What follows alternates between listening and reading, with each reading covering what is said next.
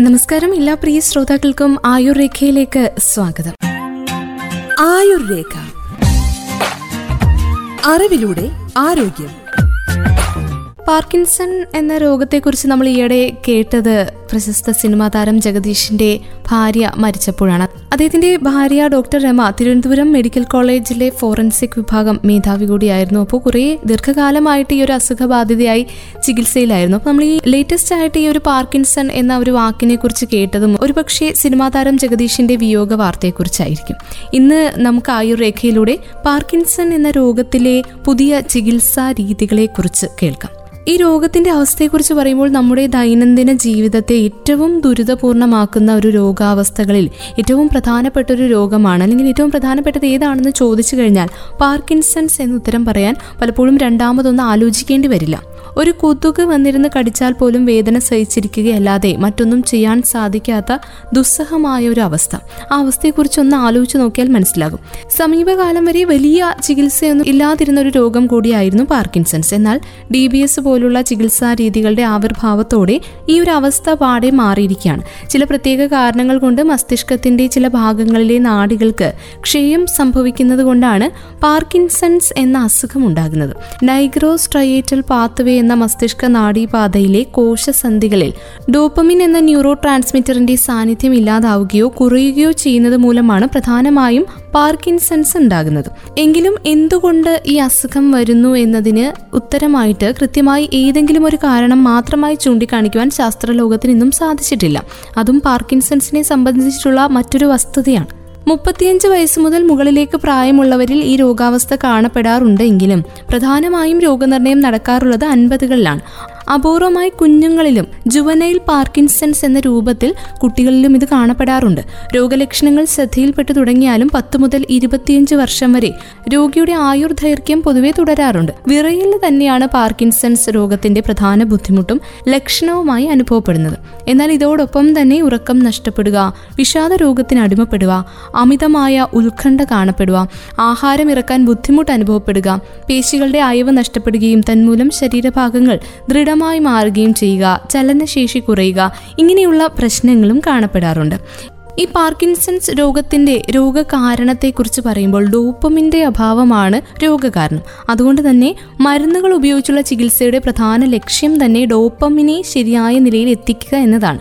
Dopamine നശിപ്പിക്കപ്പെടാതിരിക്കാനുള്ള മരുന്നുകളും dopamine ഉത്തേജിപ്പിക്കാനുള്ള മരുന്നുകളും നൽകാറുണ്ട്. മസ്തിഷ്കത്തെ ഉത്തേജിപ്പിക്കാനുള്ള ചികിത്സയായ ഡീപ്പ് ബ്രെയിൻ സ്റ്റിമുലേഷൻ എന്ന രീതി കൂടുതൽ ഫലപ്രദമാണെന്ന് ആരോഗ്യരംഗത്തുള്ളവർ തെളിയിച്ചിട്ടുള്ള കാര്യമാണ്. തലച്ചോറിനകത്ത് ശസ്ത്രക്രിയ വഴി ഇലക്ട്രോഡുകൾ സ്ഥാപിച്ച് രോഗബാധിതമായ മേഖലയെ ഉത്തേജിപ്പിക്കുകയാണ് ഡി ബി എസിലൂടെ ചെയ്യുന്നത്. ഏറ്റവും പ്രധാനം ബന്ധുക്കളുടെയും കൂട്ടിരിപ്പുകാരുടെയും ക്ഷമയും സ്നേഹത്തോടെയുമുള്ള മനോഭാവവുമാണ്. ദൈനംദിന ജീവിതത്തെ പാടെ ദുരിതത്തിലാക്കുന്ന രോഗാവസ്ഥ എന്ന നിലയിൽ രോഗിയുടെ മനോനിലയിൽ വളരെ പെട്ടെന്ന് തന്നെ വലിയ മാറ്റങ്ങൾ ഉണ്ടാവാൻ സാധ്യതയുണ്ട്. ഇത്തരം സാഹചര്യങ്ങളിൽ നിരാശ മാനസിക സംഘർഷം ഇങ്ങനെയുള്ളവ രോഗി അഭിമുഖീകരിക്കേണ്ടി വരും. സ്വാഭാവികമായും ബന്ധുക്കളുടെ സ്നേഹത്തോടെയും അനുകമ്പയോടെയുമുള്ള പരിചരണം രോഗിയുടെ തുടർ ജീവിതത്തെ വലിയ രീതിയിൽ സ്വാധീനിക്കുന്ന ഘടകങ്ങളാണെന്ന് ഓർമ്മിച്ചുകൊണ്ട് വേണം നമ്മൾ ഒരുപക്ഷെ പാർക്കിൻസൺസ് രോഗികളുമായിട്ട് സമ്പർക്കത്തിൽ വരുന്ന സമയത്ത് ശ്രദ്ധിക്കേണ്ട കാര്യം. വേഗക്കുറവിലും ചെറിയ വിറയിലും തുടങ്ങി ജീവിതത്തിന്റെ ഗതി തന്നെ മാറ്റിയെഴുതുന്ന തലച്ചോറിനെ ബാധിക്കുന്ന അസുഖങ്ങളിൽ ഒന്നാണ് പാർക്കിൻസൺസ്. പാർക്കിൻസൺസ് എന്ന രോഗത്തെ അടുത്തറിയുമ്പോൾ മാത്രമേ രോഗിക്ക് ശാരീരികമായും സാമൂഹികമായുമുള്ള അർഹമായ പരിചരണം സാധ്യമാവുകയുള്ളൂ. മറ്റേതൊരു രോഗത്തെയും പോലെ തന്നെ രോഗലക്ഷണങ്ങളെ തിരിച്ചറിഞ്ഞ് സമയം കളയാതെ വിദഗ്ധ ചികിത്സ ഉറപ്പുവരുത്തുകയാണ് പ്രധാനമായും ചെയ്യാനുള്ളത്. രോഗിക്ക് ആദ്യം അനുഭവപ്പെടുക ഒരുതരം വേഗക്കുറവായിരിക്കും. നടക്കുമ്പോൾ കൂടുതൽ സമയമെടുക്കുക കുളിക്കാൻ കൂടുതൽ സമയമെടുക്കുക. ചിരിപ്പിടാൻ ശ്രമിക്കുമ്പോൾ അത് തെന്നി മാറിപ്പോവുക. പ്രത്യേകിച്ച് ഒന്നും ചെയ്യാതെ ഇരിക്കുന്ന സമയത്ത് ശരീരത്തിന്റെ ചില ഭാഗങ്ങൾ വിറയ്ക്കുക. ഏതെങ്കിലും ഒരു വശത്ത് വിറയിൽ അനുഭവപ്പെടുക. ഇങ്ങനെയുള്ള നിരവധി ലക്ഷണങ്ങൾ അനുഭവപ്പെടാം. പിന്നീട് അസുഖത്തിന്റെ ഘട്ടങ്ങൾ മാറുന്നതിനനുസരിച്ച് ശരീരത്തിന്റെ ചലനത്തിന്റെ നിയന്ത്രണം നഷ്ടപ്പെടാം. തുലനം നഷ്ടപ്പെടാം. ഇങ്ങനെയുള്ള അവസ്ഥയിലേക്ക് മാറും. പാർക്കിൻസൺസ് രോഗങ്ങളിൽ ഏറിയ പങ്കും ഇഡിയോപ്പതിക് വിഭാഗത്തിൽ പെടുന്ന രോഗങ്ങളാണ്. കൂടാതെ പക്ഷാഘാതം വന്നതിനു ശേഷം തലച്ചോറിന് അണുബാധയുണ്ടാകുന്നത് മൂലവും ഹെറോയിൻ പോലെയുള്ള മയക്കുമരുന്നുകളുടെ ഉപയോഗം ഇങ്ങനെയുള്ള കാരണങ്ങൾ കൊണ്ടും പാർക്കിൻസൺസ് എന്ന രോഗം വരാം. പാർക്കിൻസൺസ് രോഗം ഹൃദയസ്തംഭനം പോലെ മരണത്തിലേക്ക് എത്തിക്കുന്ന ഒരു രോഗമല്ല. രോഗം തിരിച്ചറിഞ്ഞതു മുതൽ ഏറ്റവും മികച്ച ചികിത്സ നൽകിയാൽ താരതമ്യേന നല്ല രീതിയിൽ കൈകാര്യം ചെയ്തു പോകാവുന്ന ഒരു രോഗം കൂടിയാണ്.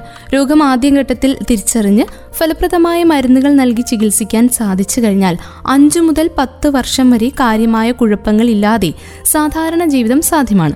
പതിയെ പതിയെ ആണെങ്കിലും ശരീരത്തിന്റെ ചലനശേഷിയെ പ്രതികൂലമായി ബാധിക്കുന്ന രോഗമായതുകൊണ്ട് പിന്നീട് മരുന്നുകളോട് പ്രതികരിക്കാത്ത അവസ്ഥയോ മരുന്നുകളുടെ പാർശ്വഫലം ഉണ്ടാകുന്ന അവസ്ഥയോ സംഭവിക്കാം. ആധുനിക ഗവേഷണങ്ങളൊക്കെ നടക്കുന്നുണ്ട്. അപ്പോൾ അതിന്റെയൊക്കെ ഫലമായിട്ട് കൈവന്ന പല മരുന്നുകളും പാർക്കിൻസൺസ് ചികിത്സയിൽ വലിയ മുന്നേറ്റം ഉണ്ടാക്കിയിട്ടുമുണ്ട്. മരുന്നിനോട് തീരെ പ്രതികരിക്കാത്ത പാർക്കിൻസൺസ് രോഗാവസ്ഥകൾ സാധാരണഗതിയിൽ ഏതാണ്ട് അഞ്ച് ശതമാനത്തോളം മാത്രമാണ് കൂടുതൽ സങ്കീർണമായ സാഹചര്യങ്ങളിൽ apomorphine injection deep brain stimulation ഇങ്ങനെയുള്ള കാര്യങ്ങളാണ് ചെയ്യുക. ശസ്ത്രക്രിയ ഉൾപ്പെടെയുള്ള ചികിത്സാ മാർഗങ്ങളും ഇന്ന് ലഭ്യമാണ്. രോഗിയുടെ ചലനങ്ങളും തുടർ ചലനങ്ങളും ഉറപ്പുവരുത്തുക എന്നത് ചികിത്സയുടെ സുപ്രധാനമായ ഘട്ടമാണ്.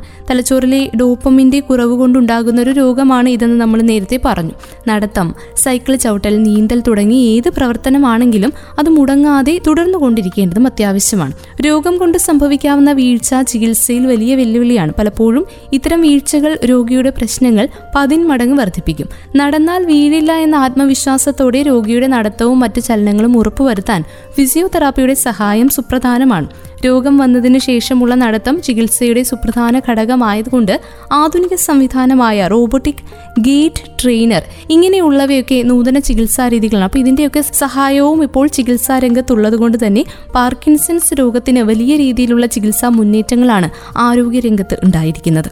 നാഡീവ്യവസ്ഥയെ ബാധിക്കുന്ന ഒരുതരം ചലന വൈകല്യമായിട്ടാണ് പാർക്കിൻസൺസ് രോഗത്തെ പറയുന്നത്. തലച്ചോറിലെ ഡോപ്പമൈൻ അളവ് കുറവായതുകൊണ്ടാണ് ഇതിന്റെ ലക്ഷണങ്ങൾ ശരീരത്തിൽ പ്രകടമായി തുടങ്ങുന്നതും. പിന്നീട് രോഗത്തിലേക്ക് എത്തുന്നതും. ഇത് പ്രധാനമായും ചലനവുമായി ബന്ധപ്പെട്ട അപര്യാപ്തകൾക്കും ഉത്കണ്ഠ വിഷാദം ഉൾപ്പെടെയുള്ള മാനസികാവസ്ഥ മാറ്റങ്ങൾക്കും ഒക്കെ ഇടയാകും. പാർക്കിൻസൺസ് ചികിത്സയിൽ ചലനവുമായി ബന്ധപ്പെട്ട ലക്ഷണങ്ങളിലും മാനസികാവസ്ഥ വ്യതിയാനത്തിലും സംഗീതത്തിന് കാര്യമായ സ്വാധീനം ചെലുത്താനാകും എന്നാണ് പുതിയ പഠനങ്ങൾ പുറത്തേക്ക് വരുന്നത്. താളാത്മകമായ സംഗീതത്തെ നടത്ത പരിശീലനത്തിന് ഉപയോഗിക്കുകയാണ് പാർക്കിൻസൺസ് ചികിത്സയിൽ സംഗീതം ഉപയോഗിച്ചുള്ള ചികിത്സയുടെ ആദ്യഘട്ടം. ഇതിലൂടെ കിട്ടുന്ന ശ്രവണ ഉത്തേജനം മറ്റു ബുദ്ധിമുട്ടേറിയ പരിശീലനങ്ങളെക്കാൾ ഫലപ്രദമാകും. സംഗീത ചികിത്സ എന്നത് പാർക്കിൻസൺസ് രോഗവുമായി ബന്ധപ്പെട്ട് വരുന്ന വിഷാദ രോഗം ചികിത്സിക്കുന്നതിലും ഈ ചികിത്സയ്ക്ക് വലിയ പങ്കുവയ്ക്കാനാകും ഇതുവഴി ഈ രോഗത്തിന്റെ അതിജീവനം ഇരട്ടി വേഗത്തിലാക്കാം എന്നാണ് പഠനങ്ങൾ സൂചിപ്പിക്കുന്നത്. രോഗിയുടെ അവസ്ഥകൾ തിരിച്ചറിഞ്ഞ് അവരെ മനസ്സറിഞ്ഞ് പരിചരിക്കുന്ന ഒരു കുടുംബ സാഹചര്യവും സാമൂഹിക സാഹചര്യവും നാം കൂടുതൽ ശക്തിപ്പെടുത്തേണ്ടതുണ്ട്. ഉദാഹരണത്തിന് പാർക്കിൻസൺസ് രോഗമുള്ളയാൾക്ക് വിഷാദ രോഗം ബാധിക്കാനുള്ള സാധ്യതയുണ്ട്. ഇക്കാര്യം തിരിച്ചറിഞ്ഞ്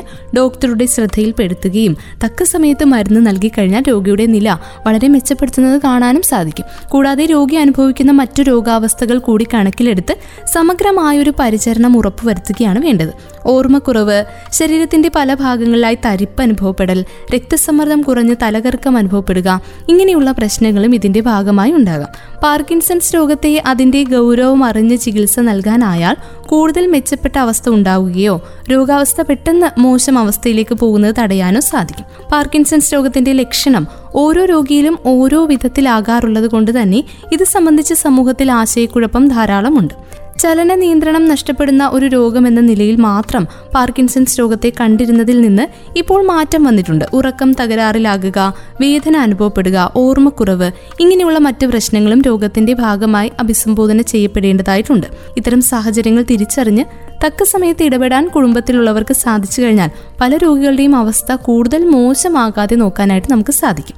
ഈ ഒരു അസുഖം അതായത് പാർക്കിൻസൺസ് രോഗവും അതോടൊപ്പം വരാൻ സാധ്യതയുള്ള മറ്റ് സങ്കീർണതകൾ മറ്റു രോഗങ്ങൾ മാനസികമായിട്ടുള്ളത് ശാരീരികമായിട്ടുള്ളത് സാമൂഹിക അവസ്ഥകൾ ഇവയുമായി ബന്ധപ്പെട്ട് വരുന്ന അവസ്ഥകൾ ഇവയെല്ലാം സമഗ്രമായി കൈകാര്യം ചെയ്യുന്ന ഒരു ചികിത്സാ സമീപനമാണ് നാം ഈ ഒരു വിഷയത്തിൽ പാർക്കിൻസൺസ് രോഗത്തിന്റെ കാര്യത്തിൽ സ്വീകരിക്കേണ്ടത്. ഇന്നത്തെ ആയുർരേഖ പൂർണമാവുകയാണ്. ഇന്ന് നമ്മൾ ആയുർരേഖയിലൂടെ അറിഞ്ഞത് പാർക്കിൻസൺസ് രോഗത്തെക്കുറിച്ചും രോഗത്തിന്റെ ലക്ഷണങ്ങളെക്കുറിച്ചും വിവിധ ചികിത്സാ രീതികളെക്കുറിച്ചുമാണ്. വീണ്ടും ആയുർരേഖയുടെ അടുത്ത അധ്യായത്തിൽ കൂടുതൽ ആരോഗ്യ അറിവുകളുമായി ഒരുമിക്കാം. ഇത്രയും സമയം കൂടെ ഉണ്ടായിരുന്നത് ഞാൻ കല്യാണി. തുടർന്നും കേട്ടുകൊണ്ടേയിരിക്കും radio Mangalam ninety one point two. നാടിനൊപ്പം നീരിനൊപ്പം.